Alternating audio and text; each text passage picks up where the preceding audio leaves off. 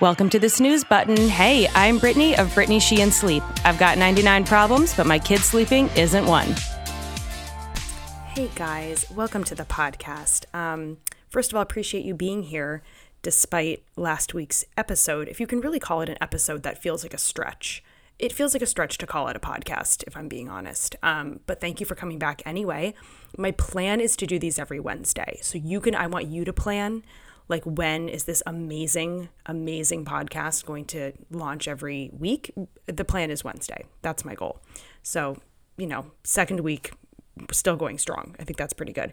So today i want to talk about sort of two things but they tie together. So my oldest son teddy turned five on monday and i was obviously a real hot mess. Um, I've had a few friends tell me that five hits hard, and it totally does. It's like, oh my God, this baby is suddenly totally not a baby and you're like actually for the first time envisioning them like you know being a moody teenager who slams the door in your face or goes to college and like you know you're like super embarrassing which i am i get it um and it hits hard. But i was thinking too as i was having the moment we all do as moms where you're like i just want them to stay little and like i want to try and soak everything up and just be so in love with every moment with them which of course we all know is not possible I was thinking back to the first few months with Teddy, and stay with me. I am going somewhere probably with this analogy here. Is like I don't, you know, I'm afraid I'm. I don't. They'll never want to snuggle me, and I won't,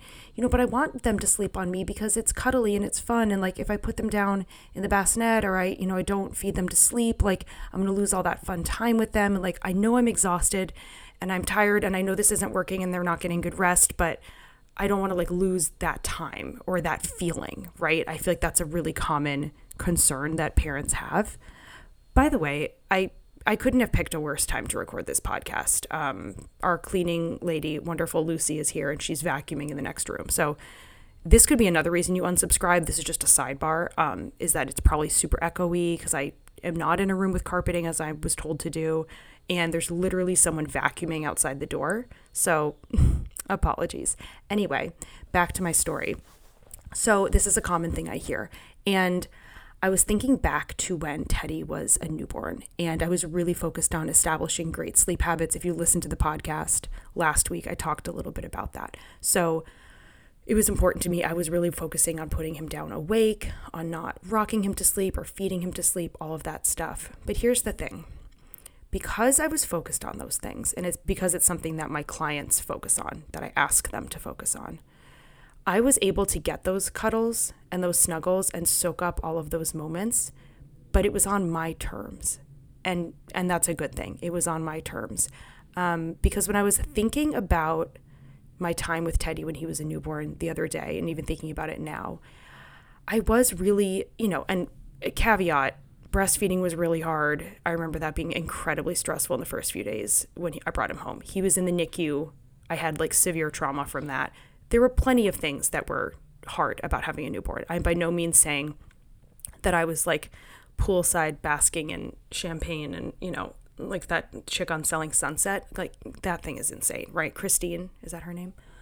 I'm not saying it was like that, but I did for the most part feel a baseline of contentment and happiness with him because I had a little bit of space, because I was able to lay him down and I was able to go, you know, sit with my husband for a couple of minutes and chat. I was able to take a nap myself when he was napping or unload the dishwasher or have a beer, like whatever the things were I needed in that moment. And then when I wanted to snuggle him, I could. He slept on me all the time if you're thinking like I don't want to listen to Brittany's advice about putting your baby down awake in the bassinet, blah blah blah, because I want my baby to sleep on me because I love it, you still can do that, you know. But those cuddles are on your terms. What my goal for any client, anyone who is taking the newborn course that's going to be launching this summer, is listening to this. My goal for you is that you're able to soak up all of that love and those cuddles with your baby, but on your terms. When you have your hands free and you have a full stomach because you ate dinner and it was great and now your baby's snuggling and sleeping on you and you're just really enjoying it not at 4 a.m even though you fed them 45 minutes ago and you're exhausted because you've been feeding them every two hours you know all night around the clock those snuggles don't feel that great. Can we be honest? Like, it doesn't feel great to not be able to put your baby down, for them to be incapable of being laid down in a bassinet. Like, that's not the snuggles that anybody wants.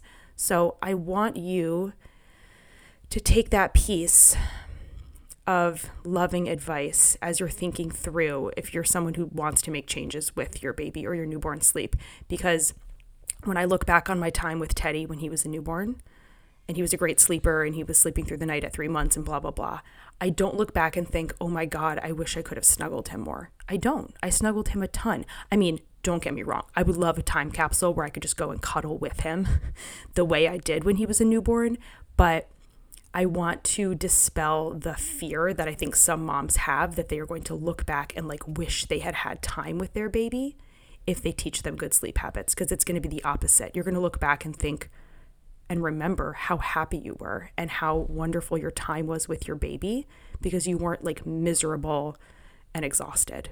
Does that make sense? I hope it does. Um, this is only my second podcast episode, so it's probably still pretty bad, but like we're going to keep working on it and improving this is more just like a fun little story for you. Okay, so I hope you enjoy.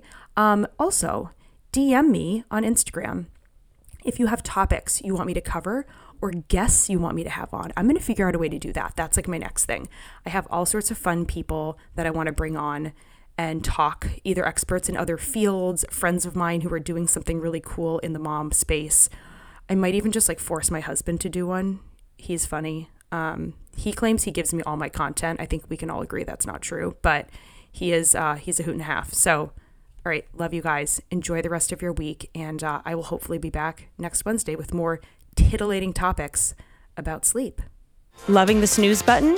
Be sure to subscribe so you don't miss a single episode. And please leave a review. I will read it and internalize it, so make sure it's very glowing. If you're interested in working with me or learning more about my courses, head to BrittanySheehan.com or follow me on Instagram at Brittany Sheehan Sleep.